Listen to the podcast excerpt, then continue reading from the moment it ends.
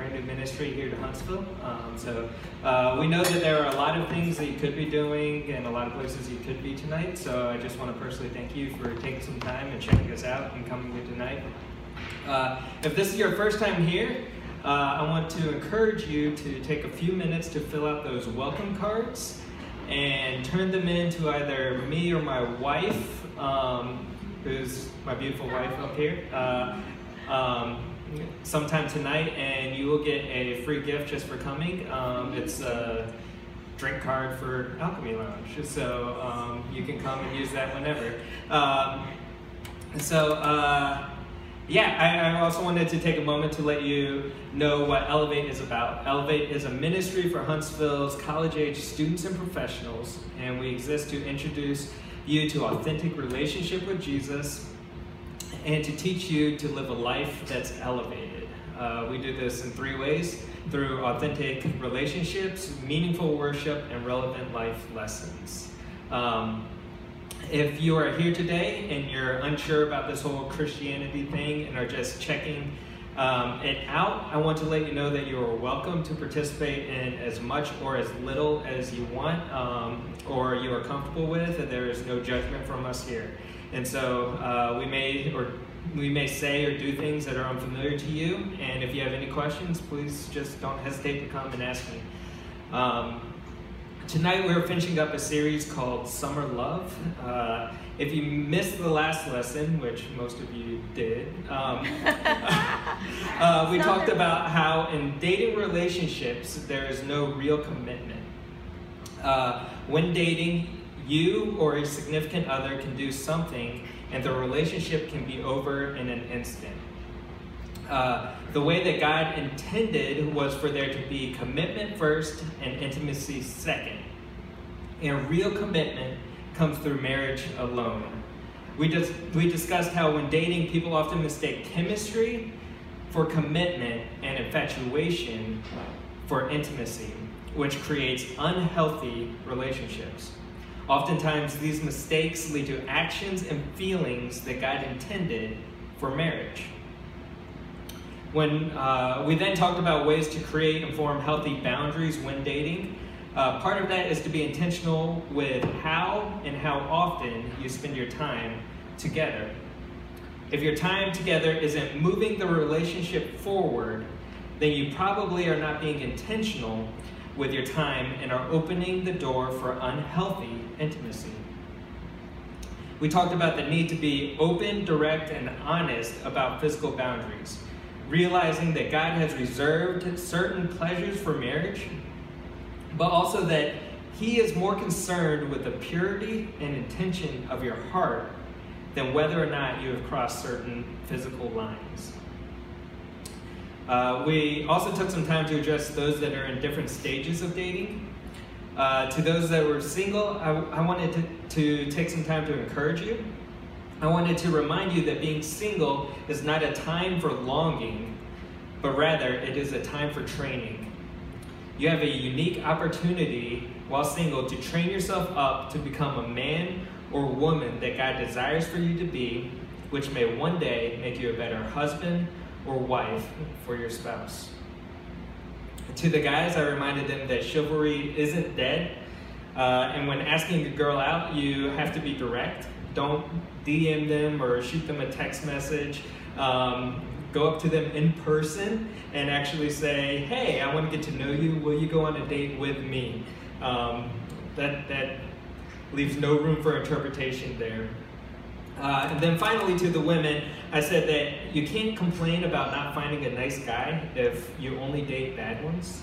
Um, it takes a lot for a nice guy to ask you out, more so than a bad guy. And so give them a chance every once in a while. You may find that you, you are pleasantly surprised. Um, and then I also wanted to remind you that it is better to be single than in a toxic relationship. If a guy is pressuring you or hurting you or doing something that you don't want, you need to get out of that relationship. It is better to be single than in a toxic relationship. So as you can tell, we covered a lot in the last talk.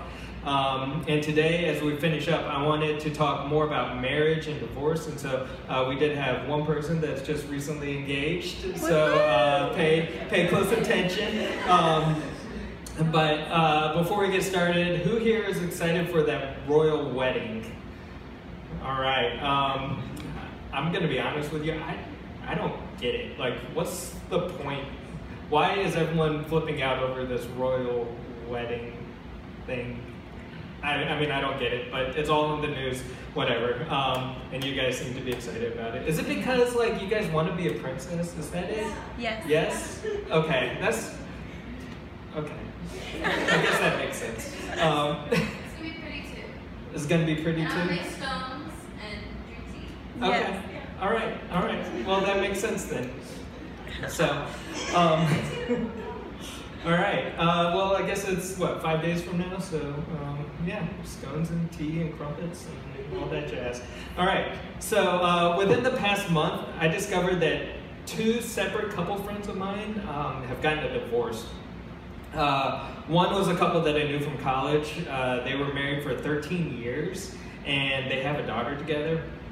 Another couple was um, uh, someone that I knew from a previous job, and they have two kids together, and they've been married for eight years. And um, previously, before I was working in coffee shops, I was a full time wedding photographer in Atlanta. And I photographed a wedding for some friends, and they ended up getting divorced less than nine months after their wedding. Um, because I was a wedding photographer, I also get some statistics on weddings, and I. Uh, did you guys know? Do you guys have any guesses on what the average cost of a wedding in Alabama is? Forty thousand. All right. Thirty thousand. All right. Yeah, it's um, right around there. It's twenty-five thousand is the average cost of an Alabama wedding, which is crazy. Uh, my my wife and I we got married um, uh, almost two years ago to the date. Um, in ten days. It'll no, not ten. 10, 14 days. It'll be uh, two years to the date. Um, and uh, I get it. Like weddings are expensive. Um, I don't know what the cost of ours was, but it was up there. Um, and we were, and we're not extravagant people, but the costs just add up. And um, as I was driving through Atlanta the other day, I, I saw this billboard that said, "Divorce, two hundred dollars," and then it just had a website. And this got me thinking that it is far easier and cheaper to get divorced than it is to get married. As a culture, we have lost the sanctity of marriage and no longer view it as a sacred covenant that God intended. And so, while the news of my friends and family, or my friends' divorces, really shocked me, it surprised me, and you know, on a it even disappointed me to some extent. The, the fact of the matter is that all of us have been affected in some way or another by divorce. With 40 to 50% of marriages today ending in divorce, it is safe to say that everyone in here knows or has been affected by divorce. Maybe you're like me and have friends that have experienced divorce. Maybe uh, you've had to navigate a parent going through or another family member going through divorce. Uh, maybe even you yourself have gone through divorce. Um, whatever your connection to divorce, one thing that I think almost everyone can agree on is that it is an ugly process. On average, it takes two to three years for a person to move on after getting a divorce. So, with that in mind, what are things that you can do and be aware of now to better prepare you for a healthy marriage in the future that could potentially save you from the heartache of divorce? It is clear from the Bible that God doesn't like divorce uh, and that He holds marriage as something that's sacred. This is evident in Hebrews 13:4, which states, "Let marriage be held in honor among all." And let the marriage bed be undefiled, for God will judge the sexually immoral and adulterous. And so, with that said, I, I feel like I need to give a caveat out there that uh, today's lesson it actually doesn't contain a lot of um, scripture, uh, but what it does do is it contains a lot of biblical truth. Um, with that said, that doesn't mean you should discount what's being said because what I'm sharing tonight uh, have universal truths that apply to both Christians and non Christians alike. Um, luckily for us, there have been a lot of studies on what causes divorce. And, um, and so I'm going to share a lot of that information, that those studies and statistics with you. And so, uh, regardless of what stage of life you are in, if you take the truths that are talked about here tonight to heart, it has the potential to save you from a lot of pain and suffering. And so, like I talked about last time, um, if you are single, it is a time for training to become the man or woman that God desires for you, which will one day make you a better husband or wife for a future spouse. If you are dating or engaged, uh, there are truths that you can start start applying to your relationship now that will either bring to light that the person you're with is not who you should be marrying, or it will reinforce that they are, and it will set you up to have a healthier marriage once you do. And finally, if you are married, uh, this gives you the tools to recognize uh, when problems creep up and start to creep up in your marriage. And it gives you the tools to recognize them and do something about them before they become too large. And so, uh, what are the major causes of divorce? Uh, according to the CDC, the top three causes of divorce are infidelity, money problems, and addiction. And so we're just going to work our way through these real quick. Um, knowing that these are the top causes of divorce, what are things that we can do now while single or dating to help combat that? The first, in regards to infidelity, is to be certain that your values, or to be certain of your values now and to not compromise them while dating. If you are willing to compromise your values while dating and cross physical boundaries while dating, you are in a way telling the other person that in the heat of things, I am okay with compromising my values for immediate pleasure. And who's to say that that mentality won't change even after you get married? By compromising values while dating, you're training yourself to have a mentality that is more susceptible to cheating and affairs. However, the same could be said for the inverse. If you start training yourself now to not compromise your values, even in the small things, it makes it easier to stay true to your values in a marriage relationship. If you're able to control your impulses now while dating, you're also training yourself to be able to control them after you get married as well. Money related issues can be can cause a lot of stress in any relationship, but especially marriage. Uh, sex and money are consistently the top two reasons why married couples fight. Uh, money often takes that top spot. And so, knowing this, my wife and I, my beautiful wife, um, and I recently got our finances in order and became debt free so that we could use our money as a tool and not let it control us and cause fights. Uh, by developing good money habits now while you are single or dating, it will reduce the chance of money fights in the future when you are married. A practical way to do that is by creating and sticking to a budget. Um, I know a lot of you don't, that's kind of boring. Um, so uh, my wife and I, we use an app, uh, it's called Every Dollar, and we have found that useful in helping us create a budget and helping us stick to it. Um, and so I would encourage you, if, if you're not creating a budget, to do that. Um, this has also had the added benefit of forcing us to communicate as a couple about money and together decide where and what it goes to. Uh, addiction can take many different forms, from being addicted to pornography or sex to alcohol or drugs. Um, a big one for guys is pornography. Uh, studies show that pornography releases similar chemicals in your brain that many drugs also release when you use them. And so, by recognizing that pornography has the same effect on your brain that many drugs does, uh, should you want to combat this with combat this addiction with a militant vigilance?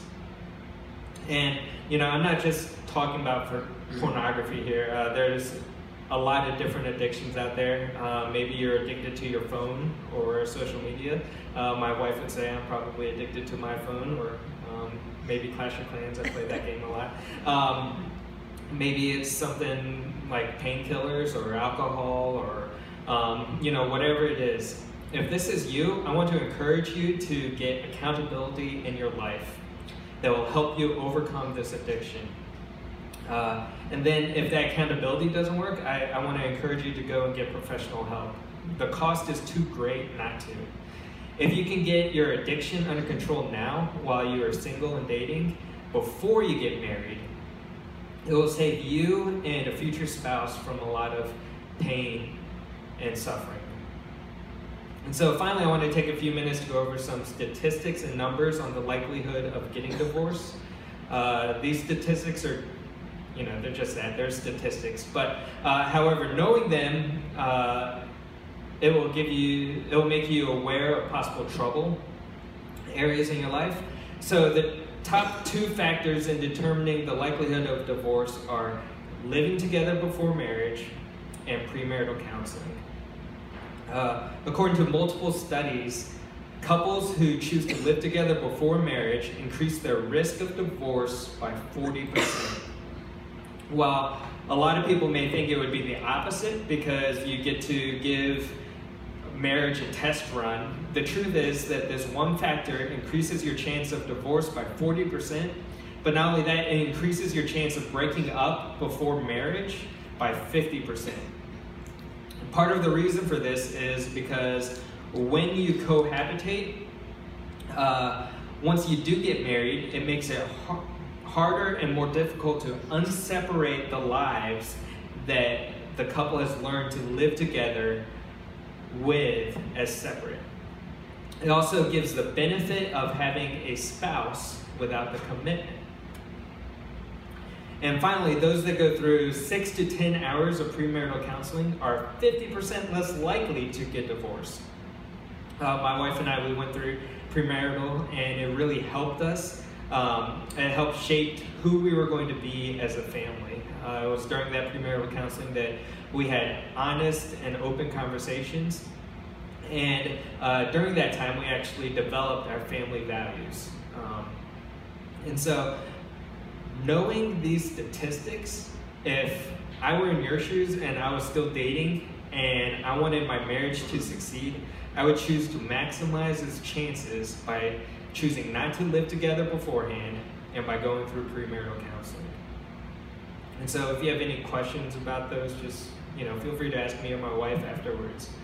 Um, and so Tim Keller in his book, The Meaning of Marriage, says that the majority of couples who are unhappy but choose to stay together report being happy again within five years. Going back to the billboard that I saw while driving through Atlanta that said divorce for $200, uh, I want to ask this question. What if a couple had to save the amount they spent on their wedding before getting divorced? I bet a lot of those couples over the years of saving would find a way to work it out and become happy again in their relationship. Unfortunately, our culture has become so immediate and has made it so easy to walk away from vows. And so, finally, I wanted to end tonight by addressing those that been, that have been hurt or affected by divorce. While a lot of what I've said tonight has been very statistics based and surveyed, I realize that life isn't a statistic.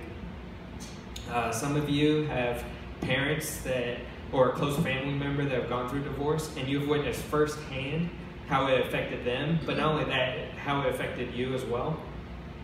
And while I hope it isn't true, statistically, with the number of people in this room, uh, some of you here tonight will experience divorce in your life. And so, with that said, I, I just want it to be known that um, so there is a misconception out there, especially among Christians, that if you are divorced, you are somehow damaged goods or a failure, and uh, that's that's not the case. Um, if you have felt that way, I'm sorry. Christians mess up a lot and get it wrong.